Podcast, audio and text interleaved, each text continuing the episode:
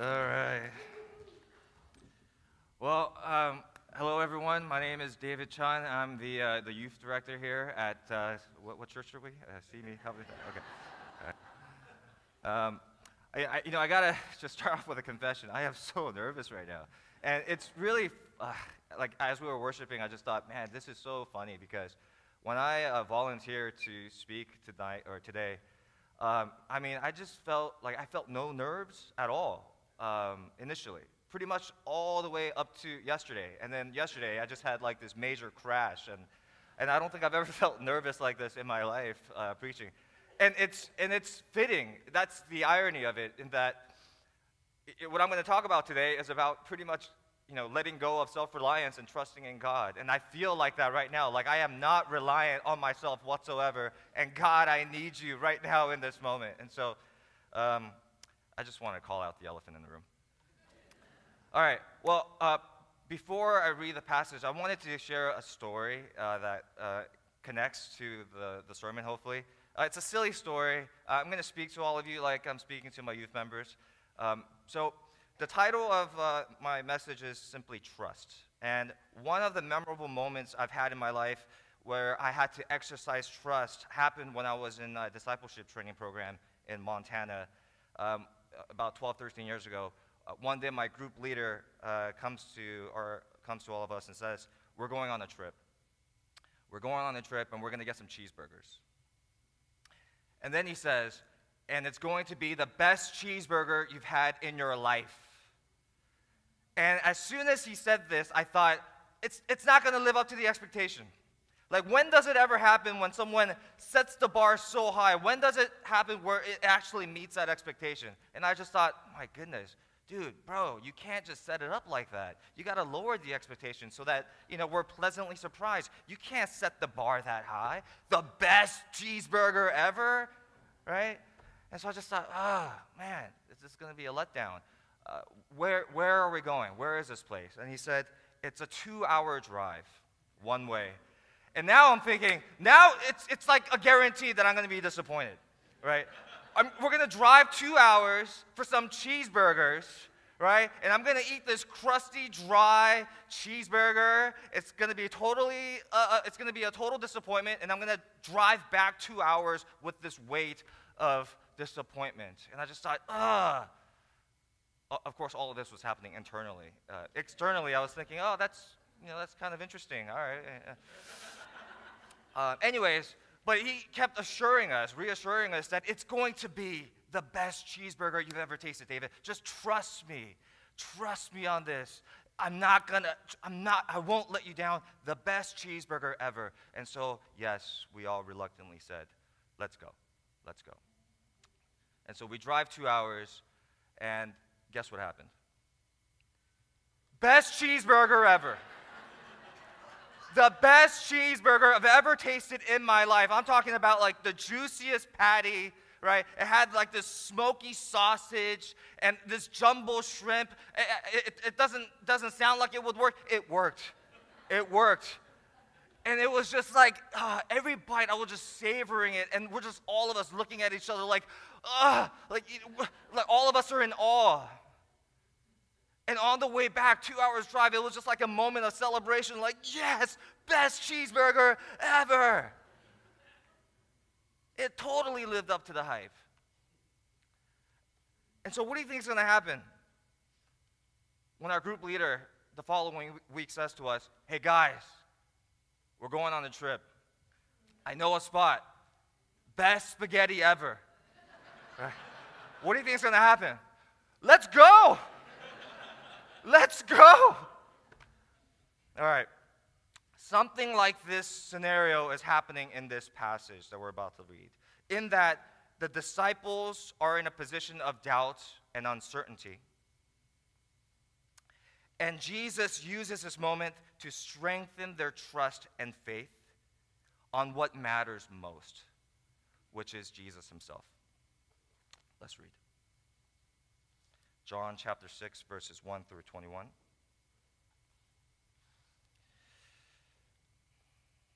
After this, Jesus went away to the other side of the Sea of Galilee, which is the Sea of Tiberias. and a large crowd was following him because they saw the signs that he was doing on the sick. Jesus went up on the mountain, and there he sat down with his disciples. Now the Passover feast of the Jews was at hand. Lifting up his eyes then, and seeing that a large crowd was coming toward him, Jesus said to Philip, Where are we to buy bread so that these people may eat? He said this to test him, for he himself knew what he would do. Philip answered, 200 denarii worth of bread would not be enough for each of them to get a little. One of his disciples, Andrew, Simon Peter's brother, said to him, There's a boy here with five barley loaves and two fish, but what are they for so many? Jesus said, Have the people sit down. Now there was much grass in the place, so the men sat down, about 5,000 in number. Jesus then took the loaves, and when he had given thanks, he distributed them to those who were seated. So also the fish, as much as they wanted. And when they had eaten their fill, he told his disciples, Gather up the leftover fragments, that nothing may be lost. So they gathered them up and filled twelve baskets with fragments from the five barley loaves left by those who had eaten. When the people saw the sign that he had done, they said, This indeed, this is indeed a prophet who is to come into the world. Perceiving then that they were about to come and take him by force to make him king, Jesus withdrew again to the mountain by himself. When evening came, his disciples went down to the sea, got into a boat, and started across the Sea of Capernaum. It was now dark, and Jesus had not yet come to them. The sea became rough because a strong wind was blowing. And when they had rowed about three or four miles, they saw Jesus walking on the sea and coming near the boat, and they were frightened. But he said to them, It is I. Do not be afraid. Then they were glad to take him into the boat, and immediately the boat was at the land in which they were going. Let me pray for us.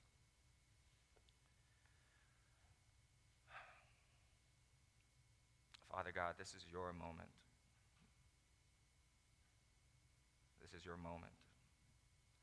And I pray that you would be magnified, and that you would be exalted and that the words of my mouth and the meditations of our hearts would be pleasing to you.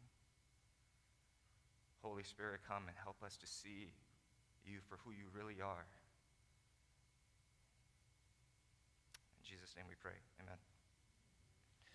Now, this um, is a well known event where Jesus feeds the 5,000. I'm pretty sure all of us, if you've gone to church long enough, have heard this tale, or not tale, uh, this event.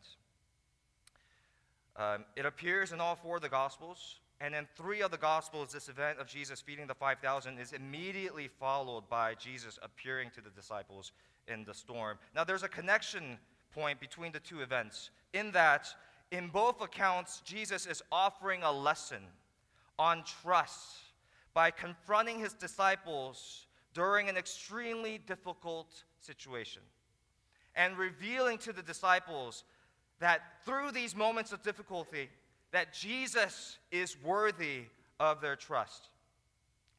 So the passage begins with a crowd. Now, thousands are gathering to see Jesus. Why? Because of signs, it says. Through the healing ministry of Jesus. And these signs are pointing to the identity of Jesus. At this point in Jesus' ministry, the people aren't fully aware of who Jesus is. The disciples aren't sure either at this point, but they're gathering because obviously Jesus is an extraordinary person doing extraordinary things. But they're not fully aware that he is more than a teacher, more than a prophet, more than a political figure. And the aim of Jesus is to reveal in greater measure of who he is, who he really is and that He is worthy of our complete trust. Now, the question I want to pose at this point is where do you place your trust in life? Everyone places their trust in something, or else life would become so unstable. Right? Everyone puts their trust in something to form a level of stability. Where do you place your trust? I think for some of us, you know, we place our trust in our families. And by the way, praise God. praise God if you have a healthy family unit, right? Praise God. That's such a blessing if you have a relatively healthy family. Now, obviously, there is no perfect family, but if it's relatively healthy, praise God for that. Praise God. Because that's not the case for a lot of people. For a lot of people, family is a point of tension and instability. Um, even if you have a family, a healthy family unit, you know, like I, you know, I have, I have two daughters, my wife, two daughters, and, you know, I love my family. I, I think we're relatively healthy. But it's fleeting. And I think maybe some of the dads could relate with me. You know, like when I look at my girls, and I love my girls so much, but I know one day they're going to leave the house, and they're not going to be my little girls anymore. And they're going to fall in love.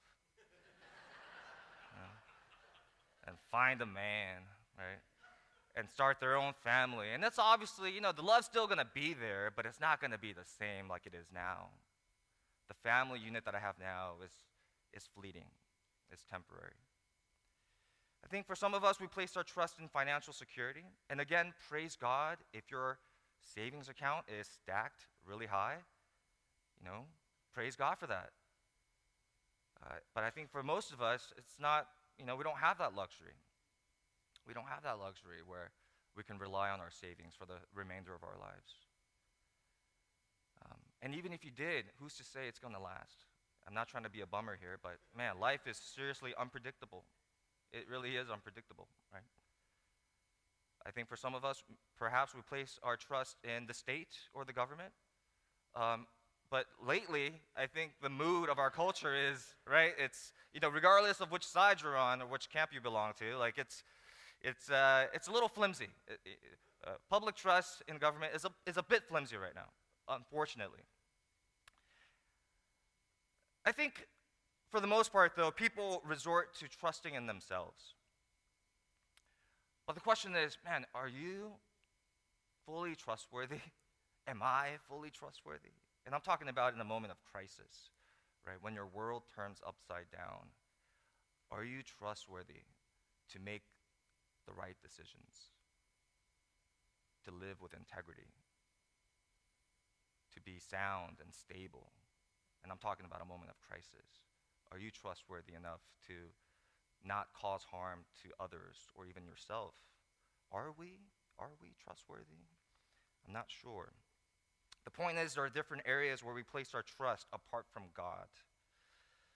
And at best, and at best, it's temporary and at worst, it's completely fleeting and unreliable.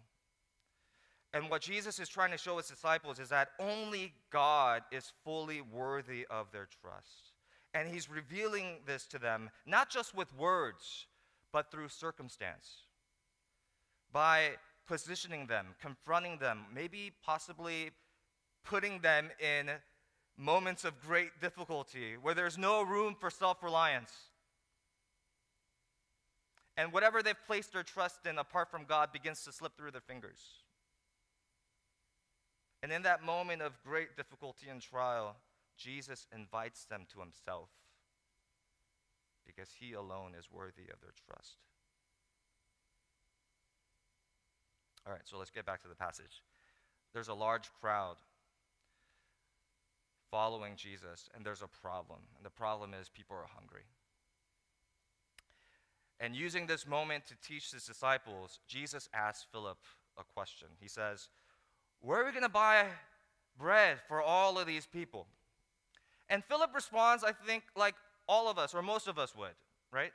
Like he looks at the crowd and he looks at Jesus and thinks, What a stupid question. right? I mean, I, I, perhaps this is my own personal interpretation of adding tone in that response, but man, Philip's like, 200 denarii, Jesus. I don't know if he was this snarky, but you know, let's, let's play, you know, play along. 200 denarii is not enough to buy bread for all of these people to even have a bite. And then Andrew, right, comes along and is like, hey, Jesus, look, I found a little boy, but he's got five loaves and two fish. What's that going to do? Right? Like, it's just a, a, a silly moment.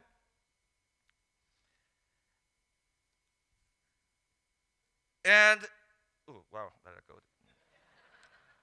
And it's not uh, explicit, it's not written in John, but in the other three gospels, Jesus commands his disciples to give them something to eat. He instructs them, no, no, no, I want you to give them something to eat. And there's nothing like these types of situations where we are confronted with our inability. Right? There's just no room for self reliance. Jesus says to them, You give them something to eat, and it's an impossible task. And as uncomfortable as this moment is, as painful as this moment is, it serves a purpose in that, man, really, the work of God cannot be accomplished with our own hands. But what are we supposed to do then?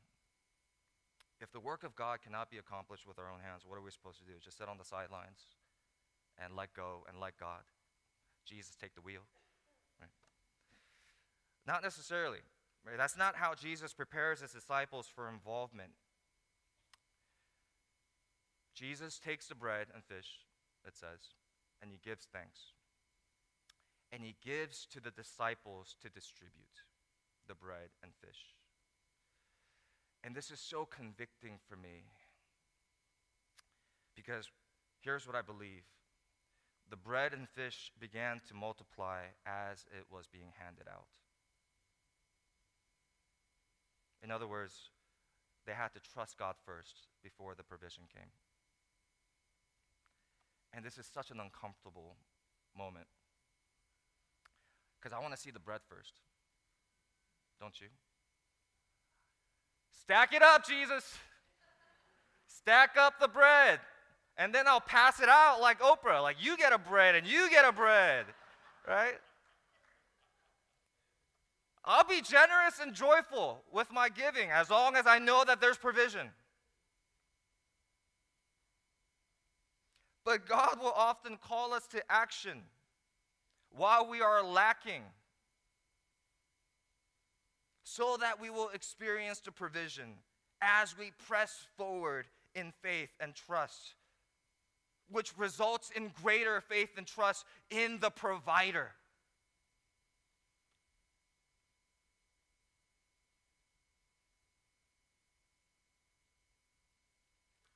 It's okay to drag your feet.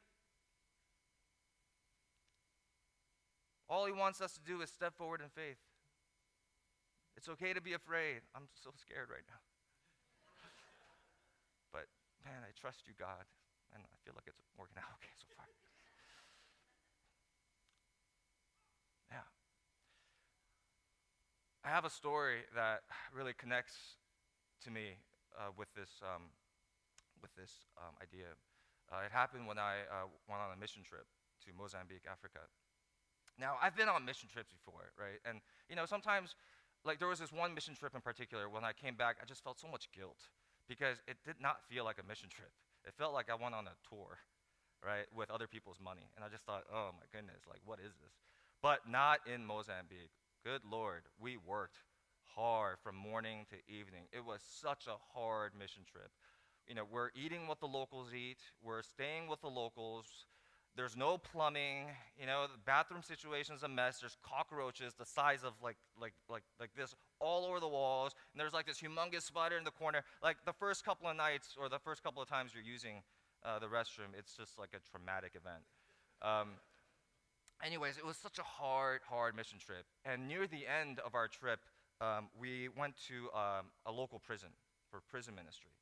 And the day before um, our visit, the leader of our mission, uh, uh, of our group, uh, asked me to give the word, uh, um, you know, in the prison. And so, yes, initially I said yes. But then the, I thought about it, and I thought, man, you know what? 24 hours isn't enough notice. Like, I, I can't prepare a message in 24 hours. How rude of him to not give me enough time. And, uh, and you know, I'm really tired and it's a, it was a hard missions trip. And you know, I just made a whole bunch of excuses, and uh, there was another pastor uh, in our team, and I just and I asked him like, "Hey, Mike, can you would you mind taking the spot tomorrow and preach in, in, in the prison?" And he said yes.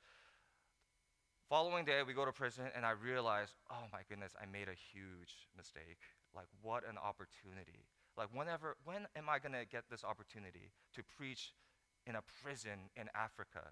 And share the gospel. Like, when am I, when am I going to get this opportunity? And I just felt so much like disappointment that I backed out. The following year, I went back to Mozambique. And before I went, I told myself, you know what? Whatever they ask me, whatever they ask me to do, I'm going to say yes. It doesn't matter what the conditions are, it doesn't matter how I'm feeling or how much notice I'm getting. Whatever they ask me, it's a yes. And the second mission trip was harder than the first. Re- more rewarding than the first, but just hard. It was just really, really hard. And would you have it? Near the end of our trip, we do another prison. Uh, we're going to the prison, the same prison again. And the missions team leader has not shared who's going to be preaching in the prison. It's the day of prison ministry. We are waiting outside the prison for clearance to enter. And it takes a little while, like a couple of hours. And I'm sitting, we're all sitting under a tree, and I'm sitting as far as I can away from the missions leader. because I just know, like in this moment, I'm having a dialogue with God, and, and I'm telling him, Lord, you have such a sense of humor. This is not funny. Like, like I know you're going to assign this task to me. I just know it. And I just thought, like, don't make any eye contact. Just stare at the ground. Just stay still. And would you have it? She begins to walk by and asks, Hey, David, would you mind giving the word when we go inside the prison? And I replied, Yes! well, that's what I said internally, right? I mean, it was, uh, it was obviously a little frustrating, but I said yes. And I remember, oh, goodness, I'm sorry.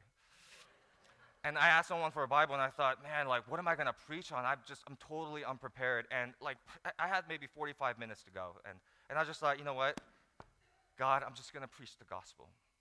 I'm going to preach the gospel. I'm going to preach about the free gift of grace by the life and death and resurrection of Jesus Christ and the free gift of the Holy Spirit. I'm going to preach the gospel. And I went in there just relying and trusting that God was going to show up. And guess what? He showed up. It was the most powerful sermon I've ever given in my life. My whole team was crying. I was crying the security guard was manifesting. It was like the weirdest thing I've ever experienced.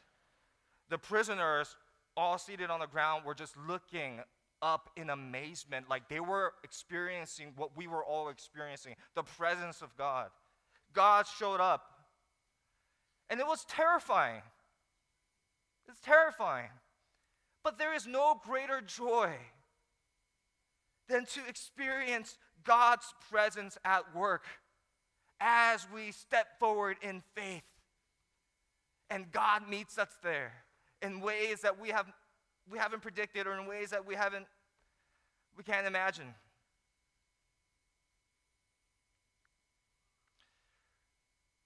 There's an interesting side note here in this passage. Um, sometimes when we see the provision of God, we want to use it for our own gain. It happens in uh, verse 16. It says that people saw the signs and wanted to make Jesus king by force. Uh, in other words, they wanted to push their agenda, right? And and you know when I reflect on this on this verse, uh, you know I'm fully aware, man, this happens in all sort of con- all sorts of contexts, even in ministry, right? Where pastors um, like myself, right, will sometimes, you know, maybe even subconsciously use God as a stepping stone for my own vocational affirmation. Right? We got to be very careful with that.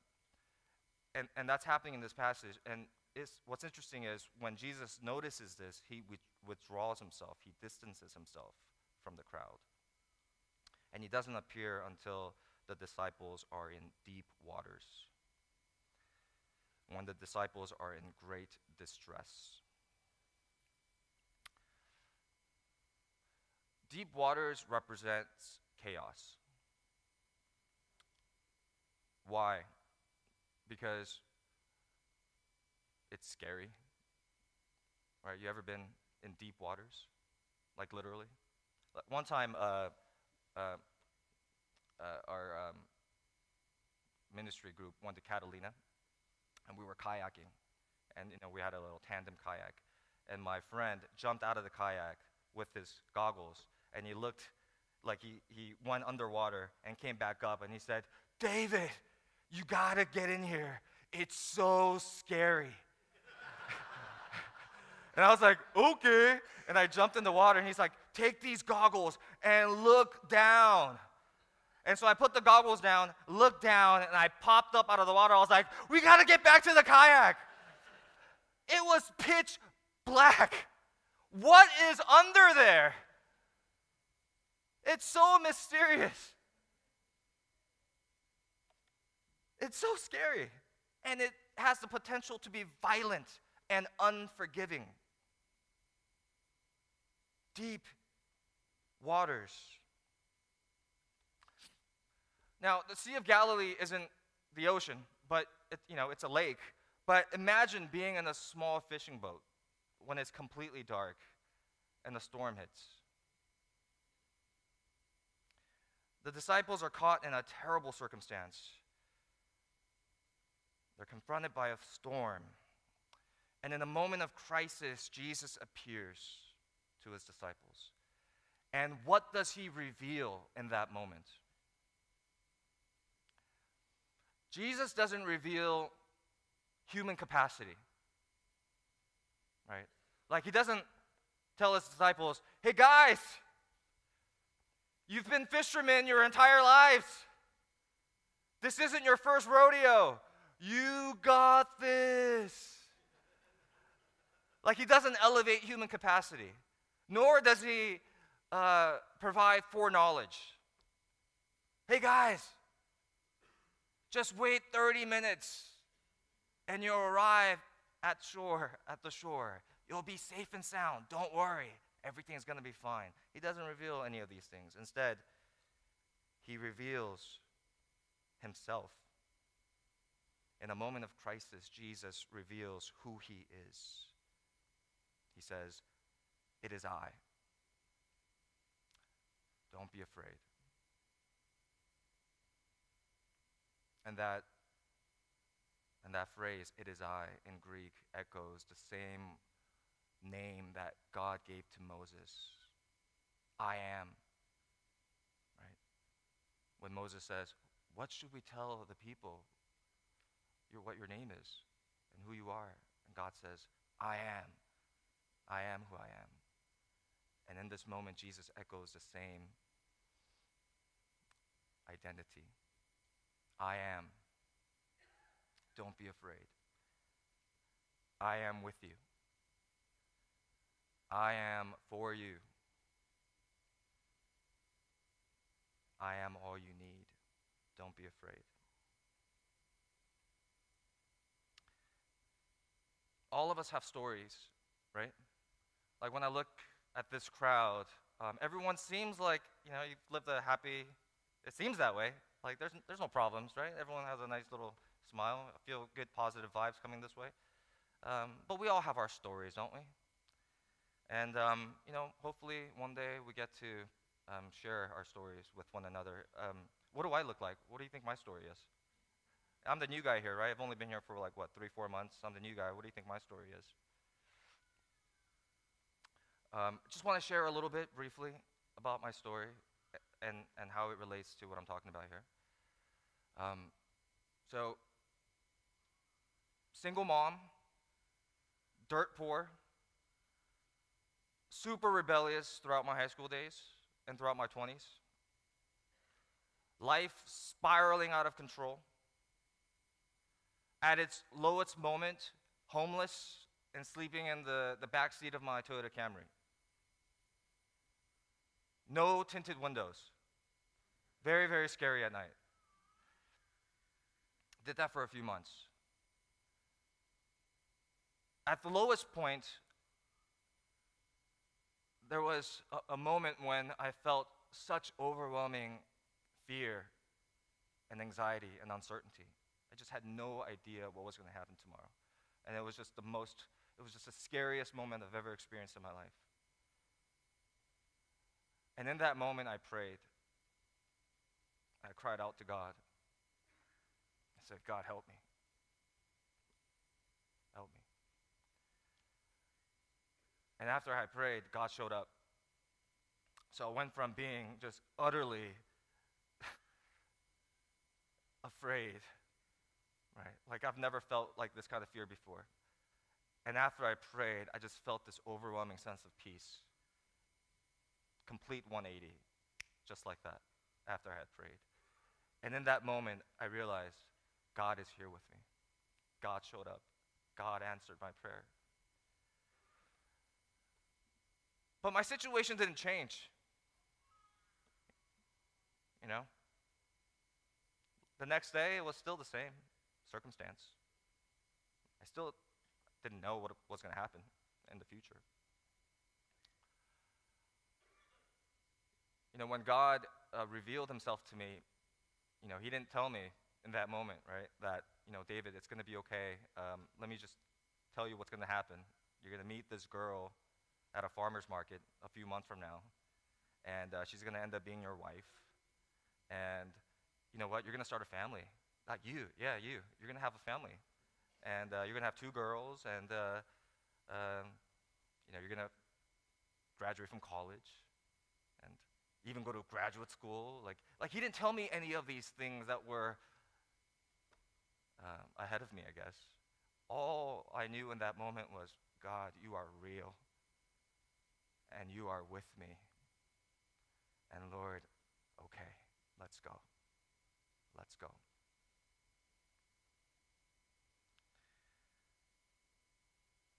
I share this, um, you know, when I was thinking about how to close this message, I thought, man, you know what? Like, I, you know, praise God if your life is just really good right now, right? Praise God. But I think probably for some of you, you're, in, you're going through a storm right now. And I don't want to undermine what you're going through, right? Because it's, it's really difficult, isn't it? And there's, and it's okay to be worried about your situation right now. It's totally okay. And I totally believe that God empathizes with you. You know, I thought about um, that passage in Matthew where you know, Jesus is empathizing with his followers, right? And he says, Don't worry about tomorrow. And then he points to the lilies of the field and says, Look, look at these lilies. Look how I've dressed them, even more beautiful than Solomon's days, right? Or look at these birds. Look how well I take care of them and feed them. How much more would I take care of you? And I love that because Jesus is, he's not undermining our experience. He's saying, I understand that you're worried and concerned and that there's fear. I understand. But here's what I would like for you to know I love you more than creation itself. You mean the world to me. And if I take care of creation in such a way, how much more am I going to take care of you? And then he gives them the invitation seek first the kingdom of God. And everything else will be added unto you. But seek first the kingdom. And so I just want to invite you if you're going through a storm right now, I know it's counterintuitive to not focus on the problem, right? But I would like to invite you to press forward in faith and trust in the one who is for you, who is with you, and who is all you need. Okay, let me pray for us.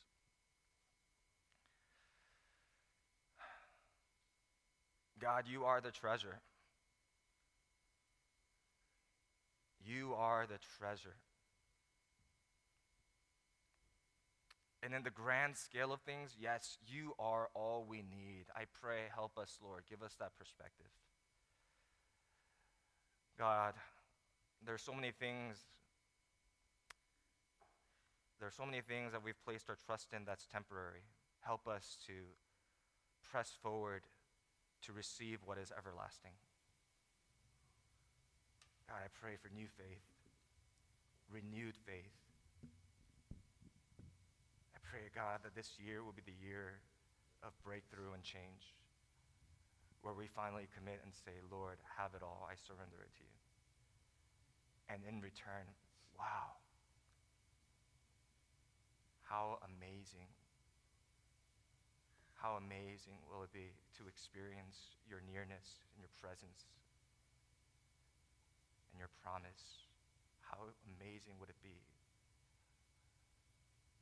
when you become our anchor, our refuge, our cornerstone, our firm foundation?